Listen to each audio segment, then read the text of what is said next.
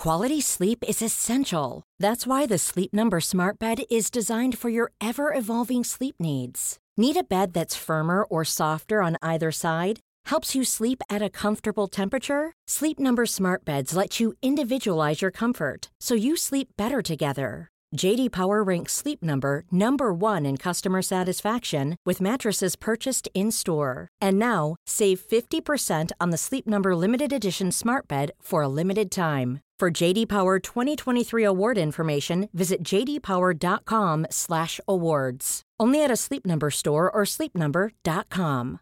One size fits all seems like a good idea for clothes until you try them on. Same goes for healthcare. That's why United Healthcare offers flexible, budget-friendly coverage for medical, vision, dental, and more. Learn more at uh1.com. This is Paige, the co-host of Giggly Squad, and I want to tell you about a company that I've been loving, Olive and June. Olive and June gives you everything that you need for a salon quality manicure in one box. And if you break it down, it really comes out to $2 a manicure, which is absolutely insane. It's also so easy to get salon worthy nails at home with Olive and June. The difference between how your nails used to look when you did them yourself and now with the Mani system is a complete game changer. The best thing about Olive and June too is it's a quick dry, dries in about one minute, lasts for five days, and full coverage in up to one to two coats. Visit oliveandjune.com slash perfect Mani 20 for 20% off your first system. That's oliveandjune.com slash perfect Mani 20 for 20% off your first system. Hey, I'm Ryan Reynolds. At Mint Mobile, we like to do the opposite of what Big Wireless does. They charge you a lot, we charge you a little. So naturally, when they announced they'd be raising their prices due to inflation, we decided to deflate our prices due to not hating you. That's right. We're cutting the price of Mint Unlimited from $30 a month to just $15 a month. Give it a try at mintmobile.com slash switch. $45 upfront for three months plus taxes and fees. Promo for new customers for limited time. Unlimited more than 40 gigabytes per month. Slows. Full terms at mintmobile.com.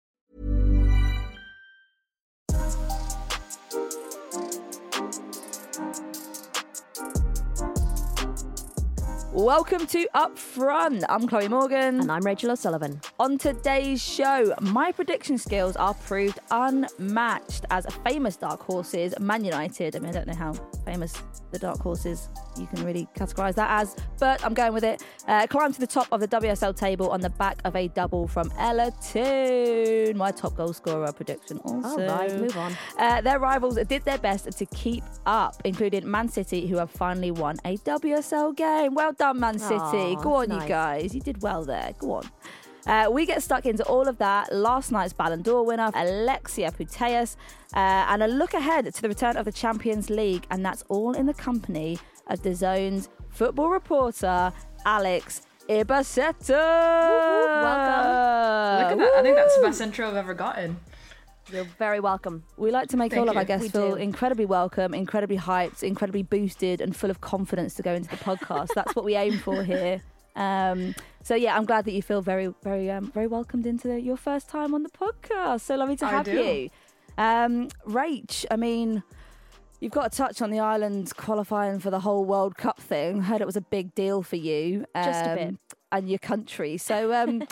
What were your thoughts on that? I mean, we were obviously messaging a little bit after the game. I felt emotional knowing how emotional you were after that. But I know obviously you were ever the professional, had a lot of things to do, getting content. You know, it wasn't just a, a case of you being able to celebrate and go crazy with your pints of Guinness. It was um, a different thing for you. How was it? Oh, it was amazing. Uh, even though I was working it, which kind of it makes it weird then because you can't just sit there jumping up and down. You're like, oh no, actually, I have to take photographs. I have to get some photo photos and like video content on my phone. But what was lovely was there is some other Irish photographers there who I've met at previous Ireland matches um, back in Dublin, and they were as big into it as I was. And and after the goal was scored, you know, uh, one of the guys ran down the touchline to get some photos, and he came back and we had a massive high five. Like we were all living and breathing every pass, every shot.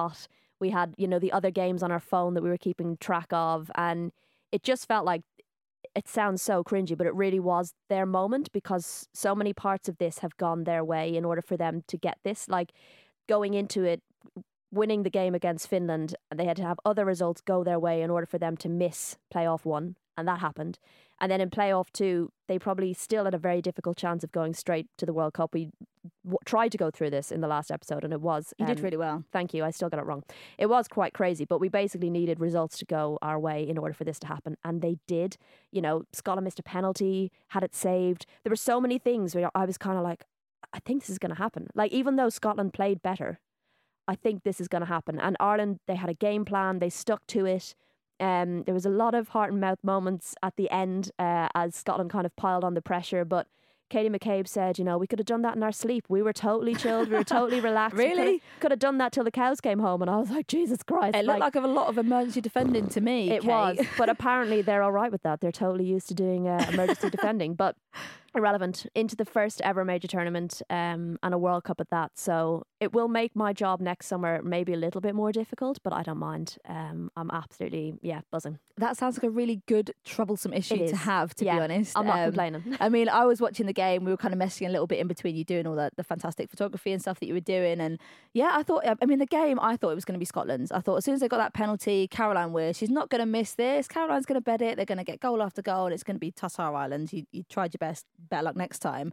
But yeah, I thought, you know, that was such a lucky moment. And like, Brosnan, I thought it was a fairly comfortable save, not too much in it. Caroline, obviously, uh, kind of um, Soft pen, wasn't it? very soft pen, yeah. And then also throughout the entire sort of um the, the the ninety minutes, I felt like Scotland had so much more possession, so much better um organised. But then the defensive organisation of Ireland was was second to none. I felt that the you know the back five they had kind of compressed everything into the middle, and that seemed to be where they sort of felt most comfortable. But They also had like Megan Campbell and her insane throws had the ball in the back of the net in the first half, but Mad. nobody managed to get a touch on it. And then right before half time, the ball was cleared off the line three times by Scotland. So for me, while Ireland didn't have as much possession, they were more efficient with the chances they had because Yep. they had more shots on target to kind of chances versus Scotland. So that's what kind of Vera Pauw touched on as well. Is is and that's what um, Scotland as well touched on was that you know it's about what chances you put away. And despite all the chances Scotland had, they weren't getting loads of them on target. So, you know, Well, we'll take it. it's Ireland's year. Um, let's see how they fare at the World Cup. Obviously, we'll probably be covering that as well because we cover all the important games here on Up Front. Um, and they will be probably the most important. We might even be out there.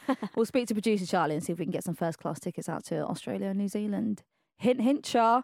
Um, right, so we've been back into the WSL this week, and what a week it has been. I mean, lots of big games, lots of big results, lots of drama, a bit of uh, sort of WWE, W- WSL going on in some of the games here. Um, but we'll start with sort of Man United, Brighton. I mean, and we'll start with that because obviously I made some big predictions about Man United, and they seem to be coming through because Man United are sitting top of the table. And I know it's very early days. I know that. Okay, I'm not going to get ahead of myself and start Sounds thinking. like you are getting ahead of yourself. it does sound a little bit like that. I'm a little bit excited. You're absolutely tooting your own horn right there. One hundred percent, and also because Toone was involved in that, and she's also going to be top goal scorer. But I mean, Man United have faced Reading, West Ham, and now Brighton. Um, what I would say, I suppose, it's a very middle ground start to the campaign. They haven't faced the big competitors yet, so we were kind of expecting that they probably would pick up points in games like this. But I thought a very confident, very stylish performance against Brighton. Probably could have probably scored some more goals in the second half. I think they took their foot off the gas a little bit, but. Um, yeah, it was a it was a great game to watch. Alex, did you manage, to catch it? Uh, no, actually, but I did watch bits and bobs, uh, obviously on top of the highlights. But I think Man United are a very underrated team overall. Um, you look at the players that they have, and they have, you know, they don't have. It's really complicated to explain because they don't have, you know, the top of the top elite player names. But obviously, they still have Ella Toone, Alessia Russo, Mary Earps, who are coming off, you know, some of the best football they played in their entire career in the Euros. Um, but then you have, you know, Ona Batlle, who's actually playing amazing. Maya Le Tissier, who I think has been really, really impressive for United as well. Um, Katie you know, Lucia Garcia. Um, they have names that go on forever. And even on their bench, you know, Adria Le- Leon, she's, you know, she's never been within the top players of the world, but she's been consistently playing for, you know, really good teams and on Team Canada. She's been, you know, she's a starter for there. So I think Man United have been kind of overlooked because of that. Um, but you look at their team and they're just a very consistent, strong team throughout the entire board. Um, and obviously with Ella Toone and, and once Alessia Russo come back, I think that's going to make a big, big difference. But I think they have a team to to push forward more than they did last season. I think what will help them are the fixtures that they have in the opening kind of five, six games. Mm. Um, yes, those teams have been lower down the table, but what it allows Man United to do is to build some consistency, and I think that's maybe what they've lacked in previous seasons. Is it, it might have been a little bit up and down, and and I think it's good for them to get these wins and these strong performances under their belt. I think they have new players who've come in this season, but I think they're, they're slotting together really nicely. Yeah. We're starting to see Skinner's kind of style of play. They love to have possession, they love to control the game, build from the back. Um, and it's just about, I think, being consistent throughout the 90 minutes. We've talked about it before where they often take their foot off the gas in the second half. Um, I think we saw that a little bit against Brighton. As you said, probably should have scored more goals. And I think that's Marc Skinner said it himself. Like he's he's not getting ahead of himself. You know, he still thinks there's a few more things that they need to do to to be kind of title winners. And I think one of those is is being consistent throughout the 90 because better teams won't allow you to take your foot off the gas in the second half and they need to be keeping on it, keeping their foot on the gas all the way through the 90. Um, and I think that's something he'll be looking at. But if I was a United fan, I'd be pretty happy right now because they're building that confidence, they're building a rhythm um, and consistency. And I think that will really stand to them when they do come up against Chelsea and Arsenal and, and, and Man City. Yeah, absolutely. And I think in a game like that, they can afford to take their foot off the gas because you've already scored so many in the first half. So you've already set yourself up for a fairly good, strong second half anyway, even if you can. But but like you said, that is not going to go unpunished with, with bigger names. And I think that in a way they've been very lucky with how the results of uh, with how the fixtures have gone for the start of the season. Like their next game, uh, they're facing Leicester, probably another opportunity to pick up points really, unless there's a big upset there. And then uh, Durham in the Conti Cup, which is going to be uh, probably another chance again to pick up those points. And then Everton at the end of the month. So it kind of feels like they could potentially, um, you know, sit themselves yep, there's still a long way to go for the title, but definitely a very good start to a campaign to be getting that Champions League spot. Um, November is obviously going to be the big month for them, facing Chelsea and Arsenal back to back, and I think that's going to be the first opportunity that we'll see to, you know, really see where they are against the kind of top dogs. Um, yeah, I think winning is a habit, and I think playing ruthlessly is a habit, and that's something they need to be doing in these games for me, um, in order to really because they always challenge Chelsea and Arsenal. they're they're a bloody difficult team to play, um, and I think just getting that those kind of habits uh, in their back pocket and up until they come to these games, I think will really stand to them. So that's the area that I I want to see United improve on. Now they did score against I think it was West Ham in the second half, but I want to see them playing like that, like they can Mhm. through the ninety, and and they'll be real contenders. yeah, and I think defensively they also look incredibly strong. And Mary Earps again putting off an absolute cracker of a long distance strike from uh, Elisabeth Terland, uh, which I thought was unreal. So she's been obviously going from strength to strength before the Euros, but also absolutely in the Euros, and now she seems to be. Um, I don't know. I think she just fills everyone in front of her with a lot of confidence. She's strong. She's been really consistent. No big errors so far. So I think she's also going to be one to watch. I'm just putting my flagpole in the sand For there sure. that one, obviously. Uh, the next big game, uh, we've got to touch on Everton v Chelsea. Um, just a bit of a shout out, I suppose. First off, Emma Hayes uh, out for the foreseeable future with an emergency hysterectomy. Um, thought it was a really nice touch from the the men's and the women's teams player uh, players coming out and doing the warm up, uh, wearing the sort of training gear, saying "Get well soon, Emma." Um, I don't think it's really clear yet when she's going to be back uh, in the fold. But we've got uh, Denise Reddy. I didn't really know too much about because Emma takes the kind of crown, doesn't she, of Chelsea? And you don't really know much about the back the backroom staff the assistant staff. Um, but yeah, she's stepping in as manager for now. Uh, previously with the NWSL Chicago Red Stars for two years, and then assistant coach for the USA Under 20s Women's National Team. So um, obviously the first game underneath her. Um, but yeah, what, what do we guys what do we guys think? It's going to be really interesting. I think Chelsea have been struggling a little bit to get that consistency other, under their belt in terms of performance, in terms of formation, in terms of lineups. I don't think they've gotten that consistency just yet. So it is a bit of I wouldn't say a concern because I think the technical staff, I think under Emma Hayes, I'm assuming Emma Hayes will have her staff, you know, in line with what she wants to do, how she sees, and the staff kind of like take that on board. Um, so I am very curious to see how Chelsea keep progressing because they're coming up against the Champions League, which is going to be quite interesting to see. But I think they need to figure out what their best formation is. Um, and I think you're seeing kind of that affecting players just a little bit. You know, Kadeisha Buchanan, amazing player, hasn't really found her feet in the WSL and with Chelsea yet. And I don't know if that's just because it's out of her comfort zone, whether she's just going through a rough patch, or that has to do with the fact that Chelsea haven't really figured out um, how to use their back line. And then you start going forward and you see different names, different things. You know, Sam Kerr playing with Lauren James now, for example, that's a brand new partnership that hasn't really been explored as much yet. Um, and you see kind of this inconsistent play with Chelsea, and they, and they haven't really found the form, and it's a bit of a shame because they have, you know, Chelsea have an amazing squad. Um, but in terms of Emma Hayes, I am kind of curious to see how how they do without her, considering that they're in that transition period of, of kind of really finding themselves again. I think given the firepower Chelsea have, one of the areas of maybe slight concern is their shots to shots on target ratio is often they seem to always have quite a lot of shots but not many on target. So 22 shots against Everton but only 8 of them were on target. So mm. that's probably an area that they'll obviously be looking to improve on. Um I think for me, so Pernille Harder was back. She scored two goals first game um for Chelsea this season because she's she's been out injured, and I think maybe you could tell that it was her first game back of the season. Um, it's not like she wants to prove a point there or anything. But no, but I felt like she was she was a little bit rusty actually, and um, I I don't think she played all the games with Denmark on the international break. I think she only played a bit of one. So for her to be rusty, miss a few chances that she would normally put away, and still score two goals should be worrying for other teams. I think having a rusty Pernille Harder scoring a brace um, says a lot, and I think she may have been the link potentially that's been missing for Chelsea to try and link all of this back line and front line together because there's been a bit of, for me, a number of different players in, in midfield. Um, and I think she does so much off the ball and in the lead up to goals that it's often missed because she's not necessarily always assisting or scoring herself. So I think it's great for them to have her back and for her to get a brace when she's feeling a bit rusty because I think that will be a big confidence boost for her going into um, PSG this week.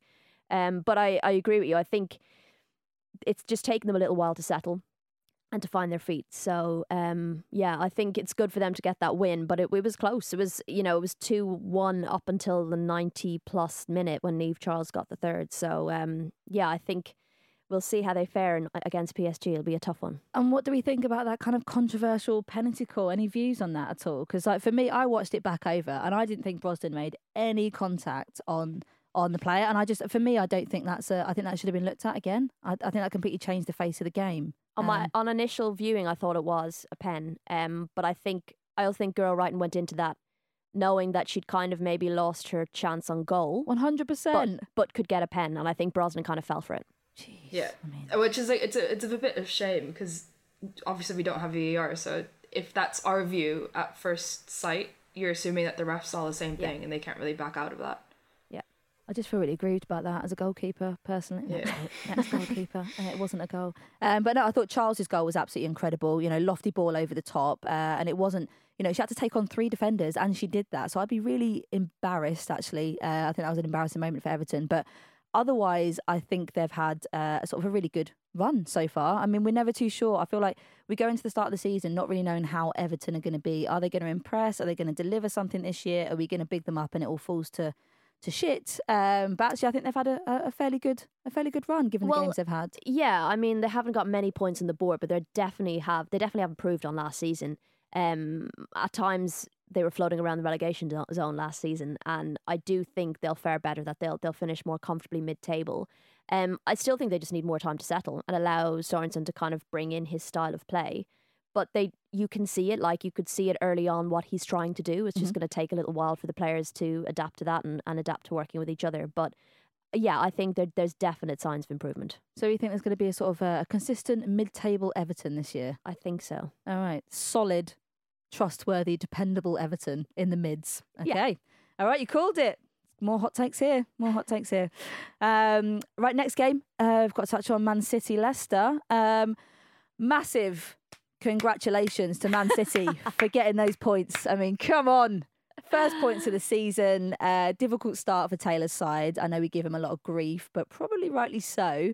Uh, it kind of echoes last season. Didn't have the best start. Um, you know, they hadn't won a game up until this point, until mid August. Had lost against Villa, lost against Chelsea. Um, and this seemed to be their sort of comfortable moment. Obviously, playing a team that is way down the, t- the, the table. Um, but I feel like this is them maybe starting to turn around their fortunes. Um, yeah, Alex, did you catch this one at all? This one I didn't, but I even without watching it, I have so much to say. Go for it. Yeah, Give no, us it's everything. well, it's it's all about Garrett Taylor. He's just, I'm just looking at the lineup, and Laia Aleixandri is not a midfielder. She is not a midfielder. Jorge Vilda on the national team has tried to in like input that for so so long, and it just has never worked. So the fact that Garrett Taylor kind of took that on, it just made me laugh really really a lot. um, but We've you never saw been fans of Gareth Taylor in this podcast, so I'm Oh glad that you're me continuing neither. this It's theme. fine. It's it's um I can go on about Garrett Taylor for a long time, but it's uh but for once he you know when you see Laia Aleixandri Alex Greenwood as a center back pairing that could be so so good. That could be really really good, and that's not even considering that you have Tunkara in that bench as well. Uh, so then, but where it goes wrong is the midfield. Garrett Taylor just has no idea what to do in that midfield, and it's really, really confusing because you have. First of all, I don't understand Man City's recruitment strategy because you have all these mix of players that make no sense put together. And you can see Garrett Taylor struggling to put out his best 11 because he just has no idea what to do. Not only does he You're not, not, you're not know holding back here, do- Alex. I love this. Oh no, I, I, I, I am holding back a lot. You have no oh, idea. Oh, this is you holding back. This okay, is me wow. holding back. We'll do like an No. upfront night special, and that'll be like where you really pull out Just all guns go, blazing. yeah. Like, yeah, I, I could do this forever, I promise. It's just it's just it's it's so confusing because Man City have such a good team. When you look at the front three, Chloe Kelly, Bunny Shaw, and Lauren Hemp, my word, that front trio is just like ridiculous. It is really frightening. But then you look at what Man City do and it just it does not live up to any potential and then I just feel bad but that's mostly down to Gareth Taylor just unable to, like being unable to organize his team in a manner that you can actually play to their to maximum potential and individual potential um but it is it is you know really good that they got a win because I do like a lot of the players that Man City have. Uh you know Lauren Hemp Bunny Shaw Chloe Kelly. Amazing players that deserve a lot. Mary Fowler I think is you know one of the best young players that there is right now. Um but it is it is just really interesting. Man City and Gareth Taylor is just it's a very interesting prospect. What we said when Keira Walsh left was to not try and fill the hole with other players, not try and, you know, replace Keira Walsh because you can't. Play No. with the players that you have to the best of, in the best positions that they play in, rather than saying how can we. It's almost like he's trying to moneyball the situation. You know, like he's uh, we can't replace her, but we can get in three other players that together make one Keira Walsh, and you're like, forget about Keira Walsh, she's Don't. gone. Like, stop trying to replace Keira Walsh. Um, Yeah. th- and I think we've we've touched on that in, in previous podcasts. I think I thought they played pretty decent against Chelsea, and I said this in a previous episode. I thought they were decent actually, um, and I thought Bunny Shaw looked so dangerous. She really put that Chelsea defense under a lot of pressure. Um, but you know, I thought this match would be an opportunity for them to maybe flex their muscles a little bit, show what they can do. Leicester didn't make it easy. You know, Man City had 70% possession and only had the one goal until the 72nd minute. After this, uh, there was obviously a crazy 10 minutes because they had a goal on 72nd, a pen missed on the 78th, a goal on the 79th, and another on the 82nd. So I think Leicester kind of maybe forgot how to football for 10 minutes, but they didn't make it easy for them. Um, but, you know, I think it will do them the world of good in terms of confidence, and I think they need that, Man City. Yes, 100%. I think they've now set themselves a bit of a trap because that third Champions League spot now looks a little bit in the balance uh, if they don't start picking up their results. Said that last season. I, I did say that last We season. both did, and they still got it. They just got it. It was a just. All right, you're not uh, uh, you're not guaranteed to just take that because you're Man City. Okay, Absolutely not, but I just wouldn't write them off just yet, is what I'm saying. no, it's early days. I'll Yeah. give you that. All right, fine. Thanks for reining me in. I appreciate that. That's all right. That's Thank what I'm here for, man. Cool. Um, I mean, Leicester also a massive worry. Look to be sort of heading down the same path again uh, as last season. Yet to pick up points after defeats to Everton, Tottenham, and Aston Villa. Only taken one point now from 11 WSL games. Obviously, narrowly avoided relegation last season. Do we think this is a kind of sign that we're heading down the same path again for, for Leicester? Yeah, it's a bit of a shame about Leicester because they had they came up to the WSL with a lot of um, potential. And I think they started the season last last season with kind of that momentum that was fine, but they've kind of disappointed everyone that had high expectations of them, and I think rightfully so that we had high expectations of them, considering how much backing the club had put into the women's team and, and kind of the, the group feeling that the team had. You expected them to get a bit further, but I don't think they've changed enough from last season to be able to get out of that same position that they were in. And I think this season they might struggle a bit. And this season, I think, is a bit more, when you look at the top four or five, it's a bit more even. You know, Arsenal, Chelsea aren't the same that they were last season. They've been struggling a bit to get that consistent, that consistency to be able to be, you know, to have that gap. Uh, Man City have, you know, Gary Taylor managed to get 4 0 win, so who knows how that's going to go. Um, but then you have Man United playing into that factor, and then you have the bottom kind of part of the table that it's it's open for anyone. So if Leicester City don't kind of start getting their their shit together basically and start getting points where they need, they could easily fall back into that relegation spot, doing more than than they did last season. If that makes sense. Yeah, I think it does. I I still think they could nick points off teams um around them. Maybe like maybe your Brightons, um, maybe your Readings, depending on how they play, because you know they did make it difficult for Man City in the first half. Um, they made it difficult when they played Spurs. That was not an easy Yep. win for Spurs. Um, and it's one thing to have to defend resolutely for ninety minutes, which is generally what Leicester have to do. Um, but they need to be creating chances at the other end of the pitch, and they're not doing that. They had no shots on target against Man City, so that's a big area of of of contention, I guess, or an issue for Leicester is creating those chances. I think it's that. I think this could be the season that we see them go back into the championship. If I'm honest, I think you nailed it there because I, I do think the the the sort of setup, the infrastructure behind the scenes, all the coaching staff, the kind of um, I know the resources that they have seem to be great, but they don't seem to recruit very well. And I think in this league now, the recruitment is so elite, so top level, so stellar that I just don't think they're um they're able to compete on on a basis. I mean, not having a single shot, a single chance against yes a, a top side, but still not a single chance in ninety minutes is is not good enough for this league. Um, yeah, that's my my thoughts on that. Sorry, Leicester, and I do like I do like Leicester as a team. They're um, a good outfit. Um, all right, finally, so we're going to touch on Aston Villa, West Ham. West Ham walk away with the points. Pretty even battle, I'd say. Uh, Two one West Ham. It was um, it was controversial, uh, not only because of the the score lines and the the points and it was it was more controversial because we seemed to end up in a full on out and out smashing battle between Mayling and Cissoko at the end, which has obviously drawn quite a lot of attention. Um, I mean, my take on this, and I've kind of watched it a few times because obviously the big headlines are Cissoko assaults a player on the pitch, is red carded, sent off, or like take well like decks, well tries to deck Mayling basically. Fine. Okay, sorry. I thought someone had actually used the word assault. Uh, no, that's a bit of a Sun headline, isn't it? I'll take that back. Sorry about that. That's so dramatic from me. Um, but I kind of watched the incident, and I, I, I- you know, when you look at how the progression of that, it's Mayling who commits the foul. She's pulling Cissoko back quite aggressively. That's a foul. I think that's probably a yellow card foul anyway. And then Mayling kind of lashes out a little bit, but um, sorry, Cissoko lashes out a little bit, and then Mayling then comes towards her again. Cissoko's like back the hell away and lashes out again. Mayling comes towards her again, and then Cissoko lays the big one on her chin. So, in my opinion, I think that's a red card for both. I think they're both behaving in a way that's obviously not appropriate. I don't think it should have just been Cissoko with the red on that. But Rach, you said you felt differently. Yeah, I thought um I thought the ref got it right, and maybe that's controversial. I don't know because there's been a lot of opinion over this particular incident for some reason. um, I just thought it was a, a yellow for Mayling. We've had a number of instances where I've seen players physically like shove other players uh, kind of away from the ball. It happened. Bethany did it against Barcelona. She was getting nudged and nudged and nudged by one of the players, and she turned around and just shoved her in the chest with two hands, and she got a yellow card.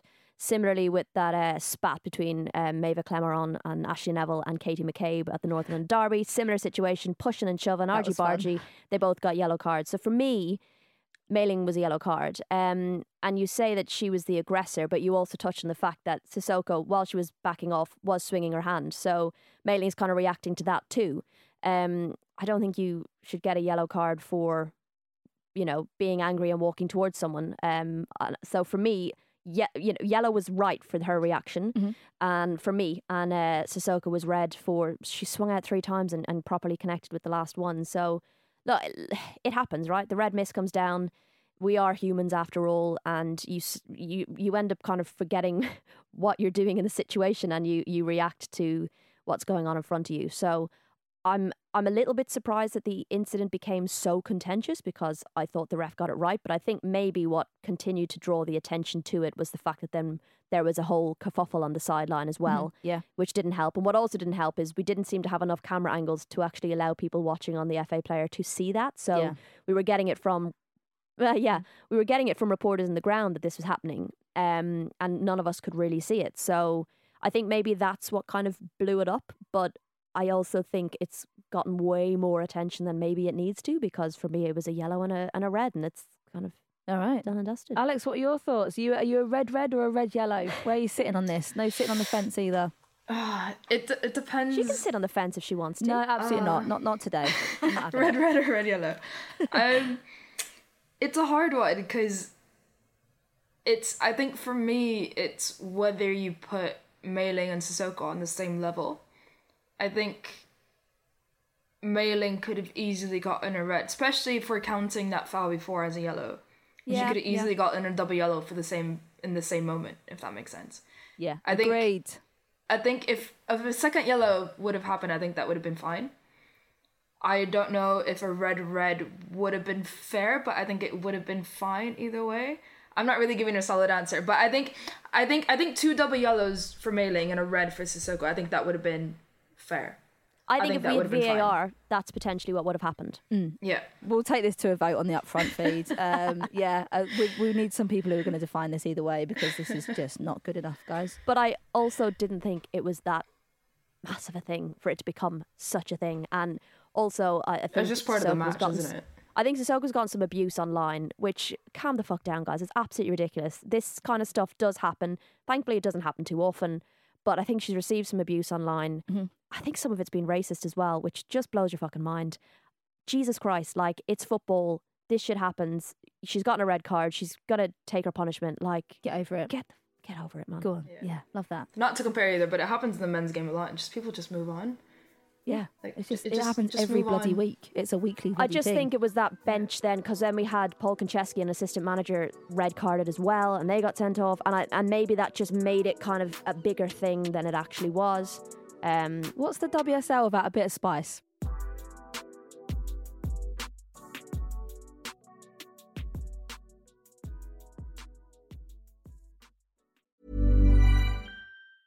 Mom deserves the best, and there's no better place to shop for Mother's Day than Whole Foods Market. They're your destination for unbeatable savings, from premium gifts to show-stopping flowers and irresistible desserts. Start by saving 33% with Prime on all body care and candles. Then get a 15-stem bunch of tulips for just $9.99 each with Prime. Round out Mom's menu with festive rosé, irresistible berry chantilly cake, and more special treats. Come celebrate Mother's Day at Whole Foods Market. Ryan Reynolds here from Mint Mobile. With the price of just about everything going up during inflation, we thought we'd bring our prices down.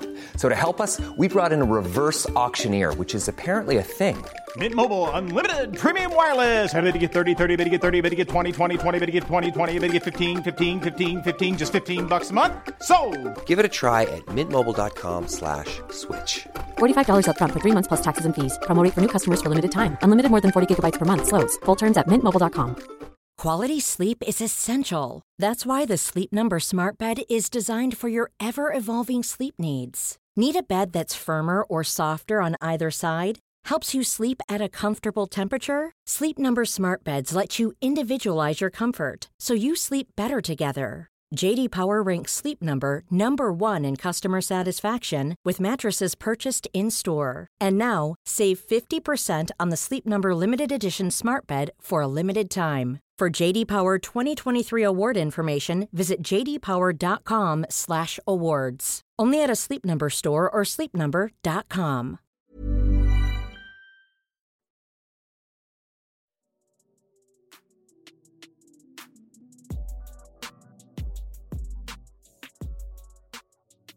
Right, next up, I mean, we've got to talk about the big news, fresh, hot off the press from last night. Uh, Putellas uh, wins it again. Wins the old d'Or. Ballon d'Oro. Uh, becomes the first female player to win the Ballon d'Or two years in a row. Uh, Putellas obviously being very, very lovely about it. Said the award couldn't have been possible without her lovely teammates, thanking the staff and coaches at Barcelona, not the Spanish national team. um, obviously, she's at the moment, you know, come sort well, sorting out, rehabbing, uh, suffered a long term injury at the start of the Euros, um, but has had an incredible season uh, with Barcelona, making them, you know, a massive part of the fact they've won this historic title last season won all 30 matches. I mean, Alex, I've heard that you're a bit of a, uh, a Putellas fan. I've just heard off the grapevine, not not biased in any way at all, but uh, heard that you're Bez's. It's the first time I hear her name last night. Really? It's, it's the first time. One to I've- watch. Yeah, yeah, one to watch. You know, she's gonna be big. Just Remember this name, guys. Remember her name. She's gonna be big.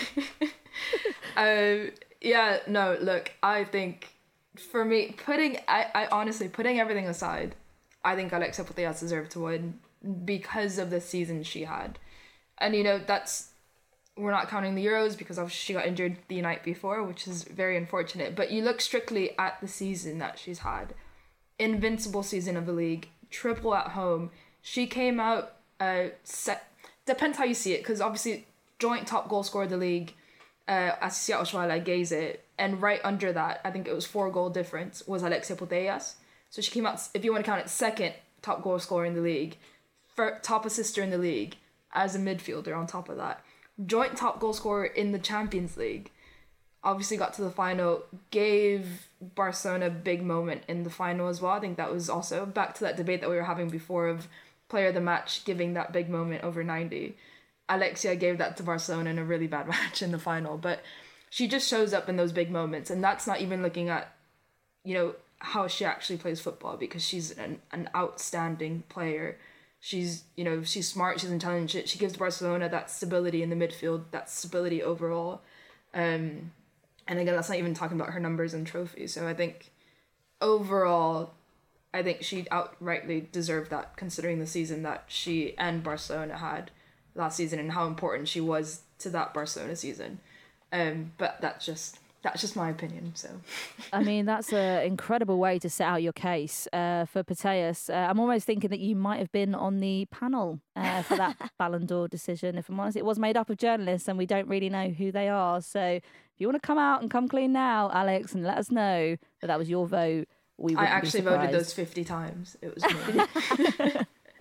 Um, Rach, I know you feel a Your little Honour. bit differently. Yes, may I Um, present if, my case? If you'd like to set out your case, I'd love to hear it. Thank you so much. Um, firstly, I'd like to start by saying I think any of those top three could have won it, if- Objection. if, if not more. Nice. Um, Overruled. Thank you. Um, I just, in terms of the quality in Europe, is growing, which is incredible. Like, because we've had times before where we're like, how the, how did that person? Anyway, moving on. Who are you referring to there, Rach? Well, I, I thought it was unusual. Megan Rapinoe won it. Yeah, But we'll, we'll anyway. think it. We'll think it. I am still on the Beth Mead train. Um, I think 14 goals uh, and 19 assists uh, in 40 games and breaking the all-time assist record in the WSL, having probably the season of her domestic career. Um, or, or her career domestically, I should say, and then going on to win the Euros and dominate in terms of individual awards there, winning the Golden Boot and Player of the of the tournament, scored 20 goals and assisted 17 in 19 games for England, which is just insane. Other than winning perhaps the WSL, which they lost by a point on the last day, I'm not sure what more Beth Mead could have done um, to win it because she was excellent both domestically and internationally. And I do think we should give more weight to international tournaments when there are major tournaments in that particular year. I think that's only fair because it's showing consistency across not just your domestic team but also your your your international team, international um, competitions as well. So that for me. I just think there wasn't really much more she could have done. I think maybe if, if Arsenal had won the WSL, it, there was only a point between it, which is mad between Putellas and Beth Mead.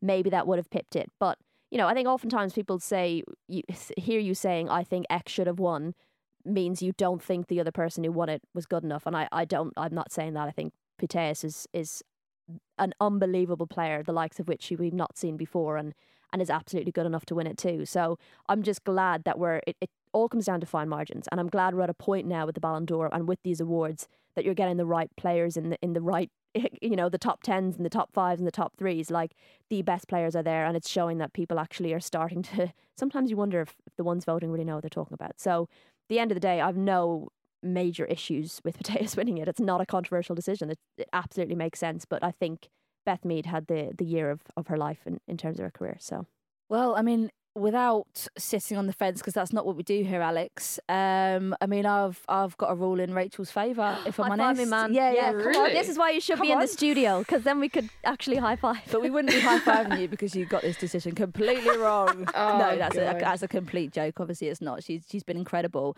Um, but no, I think I've got to agree with you. I think um, what more does Beth Mead need to do to win that thing? Like sell along. Um, I think she's done. Go further in the Champions League and have or or have won a title. I do I do agree with that though. That is it is unfortunate that Beth Mead has had the season of her life and she still has to miss out on it. And, Like I'm not saying that I still do think that Alexia does deserve it, but it is unfortunate. And I think it's it's with these awards. Like you see Lewandowski who's still waiting for his to Yeah. come after that one season. You're you're still waiting for, you know, certain men's players to be recognized to a certain you know, Jude Bellingham, for example, yesterday missed out on the young on the young players, on the golden boy. Um, you know, Gavi, yes, grand, but in these awards in particular, that second and third place can easily win it, and they Mm-hmm. probably do deserve to win it, but they're always gonna miss out to that number one. So it's, It's just so- it's that ongoing disappointment of yeah. second place essentially. You can be amazing individually, but if your team aren't equally amazing, do you know what I mean? And you're not then winning those those awards, that can that can kind of maybe lose yeah, your point. and I think that's where Arsenal kind of let down Beth Mead in that sense because they, you know, you lose the FA Cup, you know, no domestic trophies at all last season.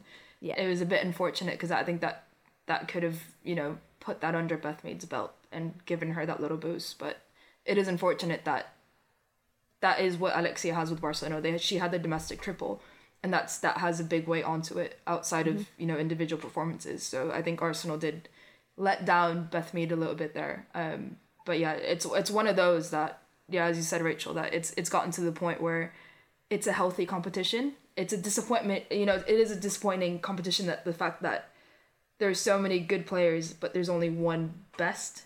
Yeah. hmm And what's good is we're not sitting here going, I think Beth Mead should have won it. How the hell did Putellas win it? Yeah. It's it's not that at all. It's like I think Beth Mead should have won it, but I totally get why Putellas did. That's the silver lining. I don't Yeah. think she's going to walk away from that feeling really aggrieved by No. that result because also being the runner up to a Ballon d'Or is absolutely bloody incredible in itself. Or as Getty called her, Vivianne Miedema's guest. yeah, that a plus Second place one. Ballon d'Or, and she was a plus one on Getty's images. That was brilliant. Well done, Getty. Nailed it. Um, well, I mean, like you said, uh, Alex, you know, this could be where. Um, you know, Arsenal start to pick up and sort of, you know, help and assist Beth Mead in getting the final Ballon d'Or place next year by potentially winning the Champions League. How about that? Because apparently that's round the corner. Um, so tough friendships to start for the WSL teams. You've got Arsenal versus Lyon tomorrow, Chelsea versus uh, PSG on Thursday. Um, what do we think here? Do we think that actually this year Arsenal Chelsea recruited really well, haven't had the best in sort of progressing through the Champions League? There seems to be a bit of a curse on on on English teams doing okay in this competition. What do we think they need to do, and do we think Arsenal and Chelsea have a good chance this year with the recruitment and the kind of um, successes so far they've had in the in the WSL? no, I don't. Oh, all right, straight in. No, I don't necessarily think they've massively, especially the way they're currently playing. I don't think they've massively improved on last season. Um, and I think the competition's only gotten better again in Europe. So it's going to be tough for them. They've both got really tough groups. And previously, maybe when we initially had the group stages, you might think, right, there's one really tough team, but I can get points off the rest. And I don't really feel like that's necessarily the case now. I think they it's it's going to be tough, and we want it to be tough, right? It's the Champions League; it's meant to be the best of the best. Um, but I think at the moment, Arsenal and Chelsea are maybe having a bit of a, a tough spell. Like I know Arsenal are unbeaten in the WSL, but they have some injuries. Um, they had to really grind out a result against Ajax to get into this group stages. Um, and as we've touched on, I feel like Chelsea are still kind of finding their feet. Um, to be coming up against Lyon and PSG, they would need to be firing on all cylinders for me to feel like they'll they'll get a result. And listen, I could be proven wrong. I often am, um, but it's going to be tough. I know Leon have quite an extensive injury list at the moment. Um, Cascarino, Morroni, um, Däbritz, Marozsán, Hegerberg, I think is injured as well. Yeah, there's there's quite a few um, injuries, and and I don't know, maybe that could work in Arsenal's favour, but they're also missing Rafaelle Souza, Leah Williamson, and key central defenders. Um, and we saw Steph Catley play there against Reading. Arsenal weren't weren't brilliant in that game. They were they felt a little bit out of sorts. So yeah, it's going to be tough. But also, I don't think they necessarily would have looked at those groups and said they're the matches we're going to get points out of, either. So, Alex, what do you think? Think this is the year? It's Arsenal winning the Champions League. Let's go. yeah, not to uh, not to call it too early or anything, but without playing a single game. But um, yeah, Yeah. what would you think? Uh, it's it's a tough one. Going off going off that last point that Rachel said there, I think the group stage is quite interesting because you can, if you look at last season, Arsenal uh, Arsenal lost against Barcelona both times, lost against Hoffenheim. They lost three matches and still made it out of the group. And you see Chelsea who lost, I think I'm pretty sure it was just one match, and they didn't make it out of the group. So it's like the group stage is one of those where you can't really know what happens because you can drop a lot of points and still make it out of the group if that makes sense. So it's it's quite hard to pred- predict who's going to get out of the group, especially you know Chelsea and Arsenal. Chelsea I think have the tougher group. Um, there's been a lot of hot takes that Chelsea won't make it out, which I think is really funny. It's you know, and it's possible. I think, I think a lot of people do underestimate Real Madrid. Real Madrid's team is scary. When you just, we're obviously very familiar with Caroline Weir. She is having the time of her life in Real Madrid. She is playing the football of her life, and that itself is scary. And then you look at the team that Real Madrid have around them. You have Atenea del Castillo, who's easily one of the most talented young players that there is right now. Behind her, you have Olga Carmona, who had an amazing game against England in the Euros. I think her Euros was was really really good, and her confidence levels are really high right now. Um, and then you have the rest of the midfield. Then you have you know Feller coming off the bench. I think is just ridiculous because she's outstanding player and she is stupidly fast. So if you have a player like that coming off the bench, you know if you're going up against a Millie Bright maybe can be outpaced by a, a really, really pacey player. You know, Jess Carter, we've seen all these players being outpaced by really strong wingers. So you look at certain things that can be exploited and you look at the non consistency that Chelsea have had. I think it could be possible. I'm not saying it's going to happen, but I think Chelsea's group is really, really hard and Chelsea have the possibility of not making out again. Arsenal, I think will get through because I think they still have that superiority over Juventus that they can get it across the line. I'm not saying it's going to be easy because I think my prediction, if you guys want to hear it, is that Arsenal Yes. is going to lose to Juventus once okay. and win the second time, but make it out of the group if that makes sense. I think as well with Juventus, they've got that connection with Montemurro. Lina Hurtig has obviously just come from there, so Yeah. there's there feels like there's an added level of spice in that game too. All yeah, right. definitely. But we're All definitely right. going to lose against Leon. That's Wow. Okay, I think no, no, no. it. I think no. I think despite the injuries, Leon, where Arsenal struggle with the most, I think right now is the midfield, and Yeah. despite injuries, Leon's midfield is the strongest. So where Leon's strength remains despite injuries is where Arsenal's weakness is. So I think that's where Leon could potentially. I mean, DVD scoring is just written in the narrative already. That's going to happen Absolutely. for sure. Um, But I think, yeah, I think Leon's strengths can exploit Arsenal a little bit, but I am also really excited to see Viv and Blackstenius go up against a very watered down uh, Leon defensive line. Thing is, you need to be at your best playing Champions League, and it is not ever going to be. It's never going to get easier from now on. I think the Champions League is only going to get more difficult because teams are just getting better and better, and it's it's come at almost like a maybe a tricky time for for Chelsea and Arsenal in the season. They've only got three games under their belt, um, and they've got some injuries in the squad, um, and a lack of consistency, as you said, Alex. So yeah, I, whether it's a good, I can't decide. I think I feel like maybe it's a good thing that they're getting the hardest game out of the way 1st maybe just to kind of get it done and dusted, and and you know play the hardest game maybe when they're at their weakest, which isn't the worst thing in the world. You wouldn't want to be playing the games you're expecting to maybe get points in when you're feeling a little bit vulnerable. So, not to put the flagpoles in the sand again, but do we think the WSL clubs are expecting to compete for the trophy this year? We think we're going to make them out of. We, we think Arsenal and Chelsea are going to just about make it out of group stages, but do we think they're going to progress? Because that is that's something we've not really done. not I just don't feel like we're there yet, but I also think that's okay because the teams that are regularly getting going far in the Champions League are in the Champions League every season, and you almost take for granted what that does for you in terms of playing top quality teams more regularly. You know, obviously, we often have it's generally Chelsea, Arsenal, or Man City that are one of the top three, and we've only had that third spot for a couple of years now. But I, over the last kind of five, six years, each of those teams have missed out on the Champions League once or twice, Mhm. and that does actually impact you. That consistency impacts you. That opportunity to be playing these top teams for to give your squad the experience of playing top teams and playing abroad in Europe is really really valuable and I I think we're maybe a few more seasons away from from an English team maybe winning it because at the moment I also I also feel like say with your Chelsea's they they are desperate to win the Champions League but it's not going to happen overnight and it's going to take a couple of seasons and it feels like every season something else changes in order to try and go further in the Champions League.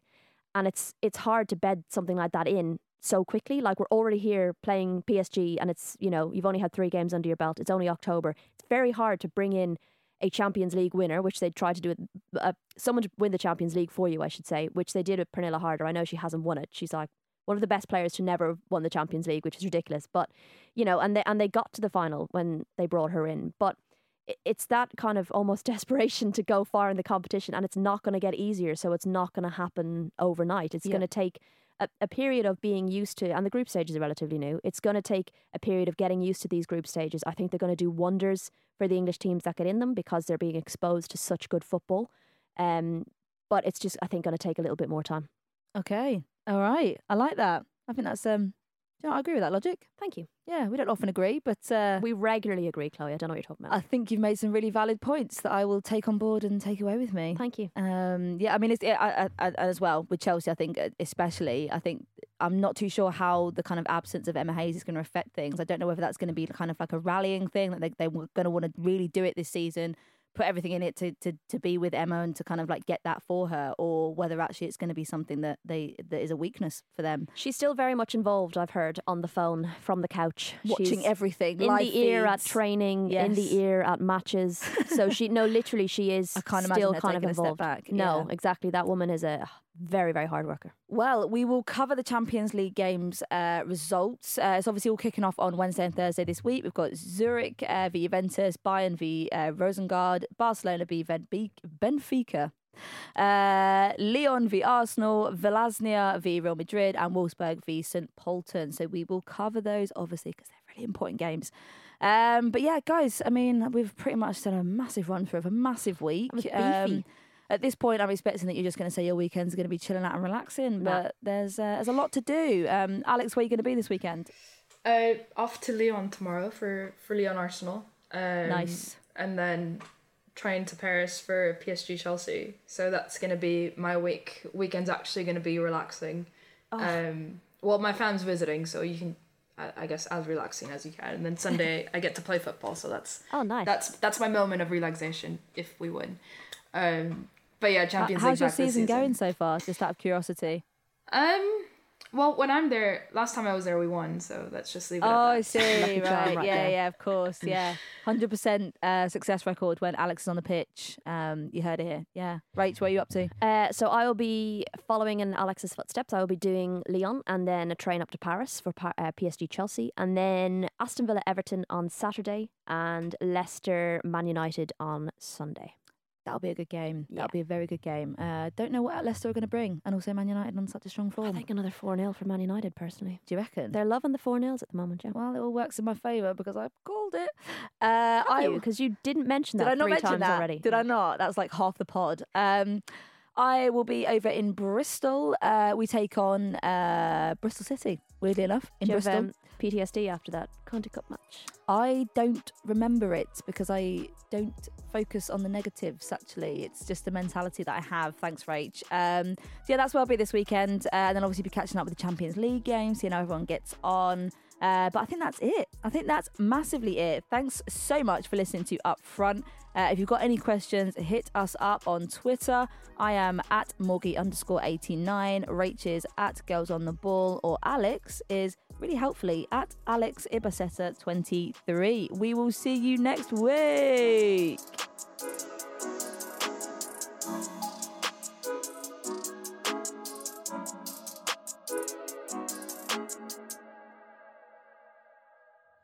Up Front is a stack production and part of the ACAST Creator Network.